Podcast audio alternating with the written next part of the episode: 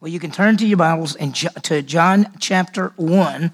We're going to look at a brief study called the, concerning Peter. We're not calling it the life of Peter like we did the life of Paul. We're going to do this a little bit different. We're calling this the sayings of Peter because what our focus is going to be on some things that Peter said and how we can apply them in our lives, how we can understand and apply them in our lives. And what we're going to do is going to look at this. We're going to start, we'll begin with Peter's call to ministry with Jesus Christ, and we'll basically go all the way where Peter's message on the day of Pentecost. So there's a lot in there. And, and when we think of Peter, we, we realize that Peter was an, the apostle to the Jews and was a man with a great heart to serve Jesus Christ. Sometimes, uh, when you think of Peter, you, you think of maybe sometimes he messed up or sometimes he said something that he might not should have said or thought what. You know, Peter is amazing. He wrote two letters in the New Testament. Uh, he was one of the original apostles. He was one of the inner circle. Peter, James, and John were of the inner circle with Jesus. We're going to look at some of the things that he said, and as we go through it, I think it'll be kind of fun to do that. So, our goal is to encourage each other as we do this study. So, when we look in the Bible, we think about it, there are many people. There are so many that we could uh, identify with, and some that we wish we could identify with. I think I, I, think of some famous ones. Let's let's just do this. Let's put these guys like Daniel, David, Esther, and Paul. Think about this.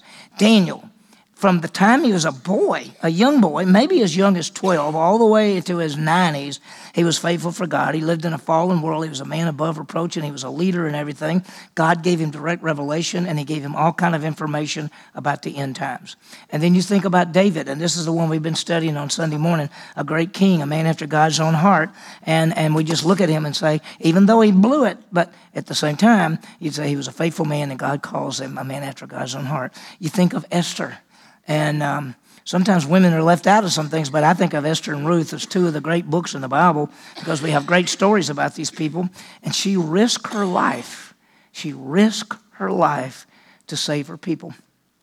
She was raised up for such a time as that.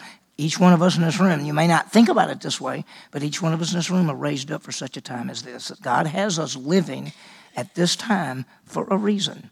And then the fourth one, of course, is Paul. We just looked at him, a loving man, but a strong church planter, 13 letters, three missionary journeys, did all kind of things. He was just amazing. There's a lot of people we'd like to identify. We'd like to say, boy, I'd like to be like those. Well, what about Peter?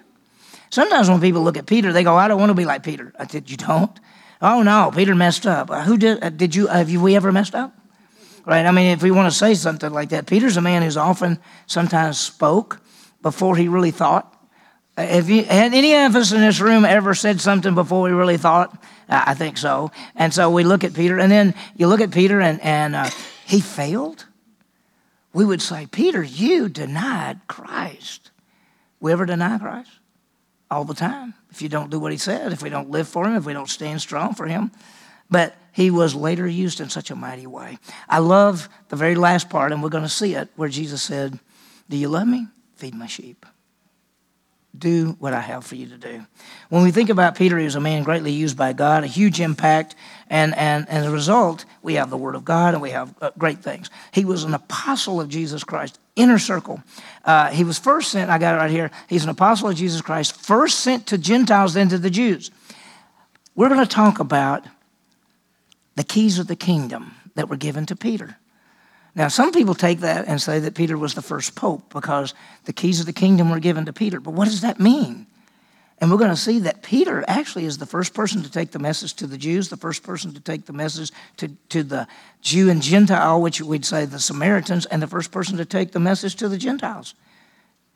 That's the keys of the kingdom, and we'll talk more about it anyway. So he wrote two letters, a great man of God. Let me give you a brief outline of the study. And if you look, I think if your handout is the same as mine, on the very back of the handout is an outline. It's a little bit different than this outline. This is a shorter outline, but this is an outline that has all 10 of the sayings that we're going to look at. If you notice, there are 10 sayings that Peter said that we're going to look at as we say the sayings of Peter. So this outline right here is just a, real brief one. It's got the background on Peter, his sayings, his call to ministry, growing in Christ, his failure, restorations, all that. And in summary, that doesn't have the 10 sayings. It just gives you sort of a background. But we're going to be looking at 10 different things. Now, when you think about the background of Peter, uh, Nobody of the 12 speaks as much as Peter does. He talks more than anybody else put together, basically. He does. And he's a leader. Uh, he, talks, he talks a lot. He takes charge. Uh, he's the kind of person you, you're glad to have around because he does things. And sometimes he says for good, You are the Son of God. Jesus said, Fantastic answer. Probably, probably the best answer you could have ever answered. And then right after that, he says, But we won't let you die. And Jesus said, Get behind me. Satan, you're thinking of the things of men, not the things of God. So, in a, in a matter of about four verses, Peter says something really good and something really bad. And you and I could probably identify with that. That sometimes we say things that didn't come out really good, and sometimes we say things and it comes out really bad. And so, I mean, that's, that's Peter. He was a man of God and used by God, an apostle, a leader. And we look at this, the apostles, by the way, when you look at the, Peter's name is always first. Always first. And, and I tell you what, that every one of those guys recognized that Peter was the leader. So think about this. When you think about Paul, you think about the educated theologian. And when you read Paul's letters, you have to go, what did he say? What did that mean? I don't know. I mean, you look at it, it's so deep. And then you read John, the loving man of prayer, and you read John, and it's simple, but it's deep. But then you have Peter, the leader, the rock. He's the guy. The Bible always gives us true pictures. Peter was the leader of the apostles, a great one, proclaimed Christ. We also see his failures and his weaknesses, and it's the same thing for us. And so on that back sheet, and you don't have to turn there, there are 10 sayings that we're going to look at in these weeks of what Peter said. So let's begin with what I call the, the the, the call of Peter. And we're going to look at two aspects. We're going to see how Peter first meets Jesus and how Peter is called by Jesus. And we're going to see uh, how that meets and how that works. So let's start with, first of all, Peter first meets Jesus. How does Peter meet Jesus? I mean, we're going to find that uh, Jesus we don't know exactly what he's doing and where he's going. And we, when you read the Gospels and try to put it all together, we see that that uh, Jesus has a ministry already, but there's not hardly anybody with him. And there's a guy by the name of John the Baptist who has a ministry, and there's a bunch of people with him. And John is calling, he's the, he says, I'm the voice of one crying in the wilderness. He's calling out about Jesus. And so let, let, me give you some background. In John chapter 1, we see the beginning of the ministry of Jesus. And this is before Jesus really starts this public ministry. And in Isaiah chapter 40, there was this voice that, that, that says, there would be, there will be, go, one, there one will go before the Messiah, a voice crying in the wilderness, who had made everything ready for the way of the Lord. If you had been there, you would have heard that outside of Jerusalem, close to the river, which would be about 15 or 20 miles away, uh, there's this guy out there, and he's sort of crazy because He's, he's, he's taken, obviously, a Nazarite vow, which you would have known what that meant. That meant that he didn't cut his hair and he didn't touch anything dead and he didn't eat anything with grapes or raisins or anything or wine. And yet he's out in the wilderness and he's proclaiming a message that the Messiah is here. And people were just going out there. And if we'd have been there at that time, we might have said, let's go see what this guy's like. And he was this voice of one crying in the wilderness. Isaiah 40 says there's going to be one going before the one who's there. We call him John the Baptist. Be careful. there wasn't a denomination Baptist, okay? It's not John the Baptist because he was a Baptist. There wasn't even such a thing. The Greek says John the baptizing one. It, it's actually a title, and it meant that John was baptizing a bunch of people. And so when people would believe, he would give them a message about the coming Messiah. And he said, if you want to identify with the Messiah, then I'll baptize you because that's what baptism is it's identification. And so he became known as the one, John the baptizing one. And then we take it since it's a, it's a, what we call a, a substantival participle which means it's a title. So he's called John the Baptist, but it's John the Baptizing One. And so here's this John. He's out there and he begins his ministry beyond the Jordan. People are going out there because he speaks powerfully and it's like he's a prophet of God. And so they, they, sent, they sent people out to see him. If you remember, the religious leaders sent, sent people out there and they asked him a question Are you the Messiah? And he said, No, I'm not. He said, Are you the a prophet or something. No, are you, are you, what? And, he, and they said, finally, tell us who you are then. And John said, I'm the voice of one crying in the wilderness. I, I, he said, I'm Isaiah 40. I'm Isaiah 40. I'm the fulfillment of Isaiah 40. So John has quite a few people with him. He's got disciples. And they're all hanging around with him. And if you look at John chapter 1, verse 29, John is there and it says, The next day, he, John the Baptist, saw Jesus coming to him, coming there. And he said, Behold, the Lamb of God who takes away the sin of the world. He says that this is the, this is the Messiah. This is the Lamb of God who takes away the sin of the world. This is who we've been talking about, the Lamb of God. And see, John has been saying, There's one coming. I'm not even worthy to what? I'm not even worthy to untie his shoe. I'm not worthy to wash his feet. I'm not even worthy to be the lowliest servant around him because he's the Messiah.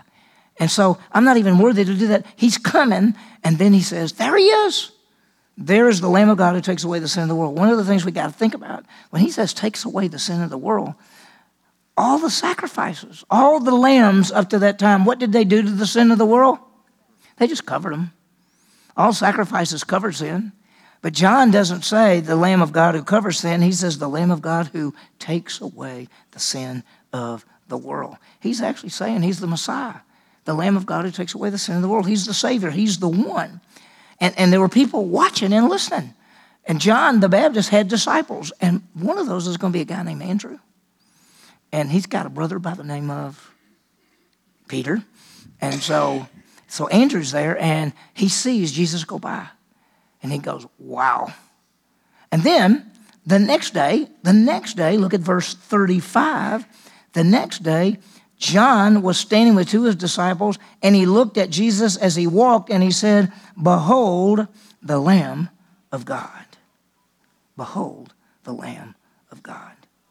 Now, so two days in a row, Jesus comes by and they watch it. And so Andrew says, You know, if he is who John says he is, I need to know him. So what happens? It says a couple of them begin to follow him. One of them is him, and, and they were following. I love this because they start following Jesus, and Jesus goes, What do y'all want? And they went, Where do you live? That's what they said. Where do you stay? We don't, we don't even know what to ask you, so where do you stay? And he says, You come on and stay with me. And they came, and it was a little bit late, so he said, Y'all just spend the night here. And they spent the night. And, and then it says, One of those two who heard John speak and followed him was Andrew, Simon Peter's brother. So one of the two, uh, this is, of course, I, I, mentioned this a while ago. The Lamb of God takes away sin. Old Testament sacrifice just covered them, but uh, sins of the world paid. You know, but one of these was Andrew, who's Peter's brother. Now we don't even know Peter yet, but we got Andrew. And so Andrew says, We have found the Messiah. What would it have been like, you think, to follow Jesus somewhere, go to where he's staying, and get to spend the night with him and talk with him, ask him questions? Do you realize probably someday? Now, listen, Jesus Christ is, let me ask you this question Does Jesus live in you? Yeah, he does. The Holy Spirit lives in you, Father lives in you, and Jesus lives in you. So if Jesus lives in you, do you think one day, when we're in even in the kingdom or the eternal state, that you can go talk to Jesus anytime you want to? Could he talk to you and talk to a million other people at the same time? Have you ever thought about that? We all talk about the judgment seat of Christ and we're all going to stand before Jesus and we're we thinking we're in this giant line, you know? Sure, taking long on Doug. Yeah, taking a long time on Doug. But we're not going to be in a line. You're going to stand before Jesus and he's going to say, Well done, good and faithful servant. And you go, What about everybody else? He said, I already did them. I already did everybody. I mean, he, he's God. And so if, if we thought, wouldn't it have been great to follow Andrew and go be with Jesus? You're going to be able to be with Jesus. When he's the king, I mean, I don't know how it's going to work for the thousand years on this earth when he rules in Jerusalem as the King of Kings and Lord of Lords. I don't know exactly how it's going to work, but I imagine you could see the king.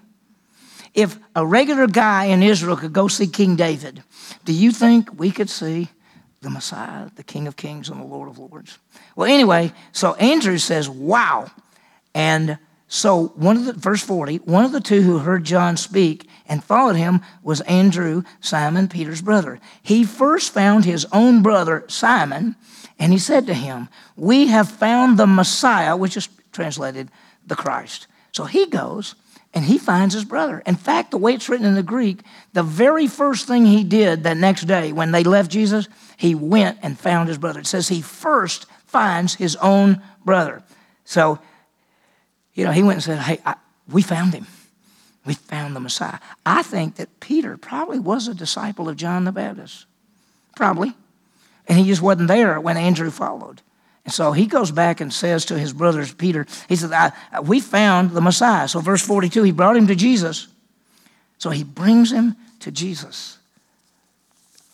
Wow. Sometimes you think about that. Have you ever, have you ever met anybody famous? I mean, in our lives, you know, and they say, I'd like you to meet the Queen of England. You'd go, oh, wow, wow, this person's. So now, Andrew says, I, Come here, Peter, Peter. Simon, I would like for you to meet Jesus of Nazareth. Were you there? Could you imagine that? He first brought him to Jesus, and Jesus looked at him and said, Jesus is going to talk. You are Simon, the son of John. Yeah? You shall be called Rocky, the rock. You're going to be called Peter. You're going to be called Cephas, which is translated Peter, which really means rock. He says, you're, he's called, he says, You're Simon, but you're going to be called Cephas, which is Peter, which is rock. He says, You're going to be the rock, man. You're the rock. You rock. You rock. We'd go, What? You could see Peter going, Is he talking to me? Who's he talking to? Wow. Now let me let me remind you of something. Jesus first sees Peter how he is Simon. Jesus then sees Peter how he'll become the rock. You thought about that? He knew everything about Peter. He knew that Peter was going to be raised up to be a great leader. He knew Peter was going to be the rock. He knew everything about it. He knows everything. And when he looked at Peter, he said, You, you've, been, you've been Simon? That's how you are now. But you're going to be the rock. That's who you're going to be. And he is the rock. He is the leader. He is the leader of the apostles, mentioned first every time. He's going all over. He begins at Jerusalem and goes throughout, uh, all around, around him. And, and let me tell you something. Watch this. Jesus sees how we are and what we will be. Think back when you believed in Jesus Christ for eternal life. What were you like? I mean, if you're like me, I trusted Christ. I didn't even know the books of the Bible. I didn't even know, I'd never gone to church but two times in my life. I didn't even know why they were named like Corinthians and Ephesians and Philippians. I didn't know anything. But you know what he said? In his mind, he said, That's JB who doesn't know anything, but one day he will. He'll know some things because I'm going to teach him. And I'm going to let him teach. And if you'd have said that to me the night that I believed in Christ in the front seat of a car going to get a hamburger, if you'd have said to me, one day God will let you teach the Bible, I would have said, You have no idea what you're talking about. And then they would have said, You have no idea what you're talking about. And when Jesus said to Peter, You're Simon, but you are the rock. Peter could say, I don't think you know me. And Jesus says, I know you better than you'll ever know yourself. You know what he does with us? He takes us from where we are and He makes us something else.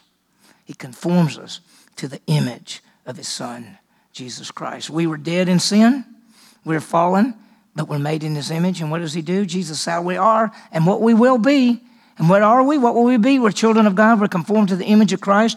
And the goal is that while we grow in the grace and knowledge and we're growing to be more and more like Him every day, and we begin to know His Word and we begin to know Him, and we go from being a baby to being a mature believer. That's the plan. And Jesus looks at us and says, You're starting out. I know what you're like, but I also know what you're going to be like. Wow. Aren't you glad that you are not what you first were. First of all, let's say it this way Aren't you glad you're not what you were before you believed in Jesus? And then aren't you glad that you're different than when you first trusted Christ? And you didn't know anything? And you started learning, and all of a sudden you started saying, This is amazing. Look how this fits together. Look what this says. I, have got the Holy Spirit in me. I can now understand the Word of God. I can now live this out. So Jesus sees Peter as the rock, the one who would be used as the leader to proclaim the great truth of Jesus Christ, the rock. I, I think about Peter's life, and, and, and it's our lives. So he believes and becomes the rock. And you can almost see some of the other guys going, He's the rock? Man, uh, I mean, he's kind of a hothead, actually. I mean, he kind of says things without thinking. Yeah, he does. Yeah, he does. And all of a sudden, they see him and they see what he does. And he leads and he's willing. He's willing to die, right? What did he say? What did he do when they arrested Jesus? What did he do? He, he, he, he said, I happen to have this sword. I'm not very good with it. In fact, I got this guy, and all I got was an ear. You know, right? And so he's a fighter. But then it's not very long after that, he goes, I, I don't really know who you're talking about. I don't think you, I don't, I, I don't know what you're talking about. I do not know him. I swear I do not know him. Have you ever failed? Every time we fail, we could be like Peter and we could say, Boy, did I blow it again. Same thing. And what does Jesus say to us? Feed my sheep. Keep being faithful. I'm going to take you where you are. Isn't that what he does? I mean, all of us are different places right now, and yet he'll take every one of us and use us for his glory. Well, we're going to see more. That's just the, the background. So let, us get a, a, couple applications before we go to, to the grow groups. Let's understand that Jesus knows us completely. He does. He does. Listen, he, he knows what we're like, what we were like. He knows what we are now, and He knows what we will be. He knows what you were like before you were a believer. Listen, I, I have to say that uh, some of you are so fortunate that you believed in Jesus when you were five or six or seven or eight or something. You went to church. I never went any of that. I never heard any of it. I was 19 years old. Now, that's not that old. I mean, there's some other you and maybe in this room that believed in Jesus Christ, and you were much older than 19 years old. Now, let me tell you the statistics. This is why it's important to have a children's ministry and why it's so important to touch the lives of children, because the statistics show us that about 85 to 90% of all believers believe in Jesus before age 19. 85 to 90%. That means that it is rare when people begin to get a little older and smarter that they believe in Jesus Christ for eternal life. So we, we, never stop sharing our faith with everybody, but it's sure important to talk to the little ones, you know. And so Jesus knows what we were like, what we were like before we trusted Christ, what we are like now as we're growing to be more and more like Christ, but He also knows what we will be. And you know, eventually, we are we call justification, which means we're declared right before God. We're completely righteous. Sanctification is our experience, and we're not completely righteous. In fact, we sin and we mess up and sin and, mess, and we and then one day He's going to come get us, and it's called glorification, and that's when our position and our state and everything all comes together, and then one day we'll be in righteousness before God because we'll have a new body and we won't sin and those kind of things, and we'll be. He's He's going to make us that way, but what He wants us to do is to be conformed to the image while we're here now. And so that's our goal, and that's the plan. The second thing to think about is as believers, let's be ready to serve our Savior. We're going to see that Peter did not let up. Mean, we're going to see his first statement. His first statement looks bad. You remember his first statement? We'll see it. He said, Depart from me, Lord. I'm a wicked man. He's basically saying, I don't think you need to hang around me, Lord, because I'm not worthy to hang around you. That's how it starts. God always exalts the humble and brings down the proud. And when you're going to serve God, you know what you say? I don't deserve to be used by you. If you want to use me, I'm, I want to, but I just know that I'm not even worthy to be in your presence. But if you want to use me, I want my life to count for you. Is that not true? That's true. Be ready to serve.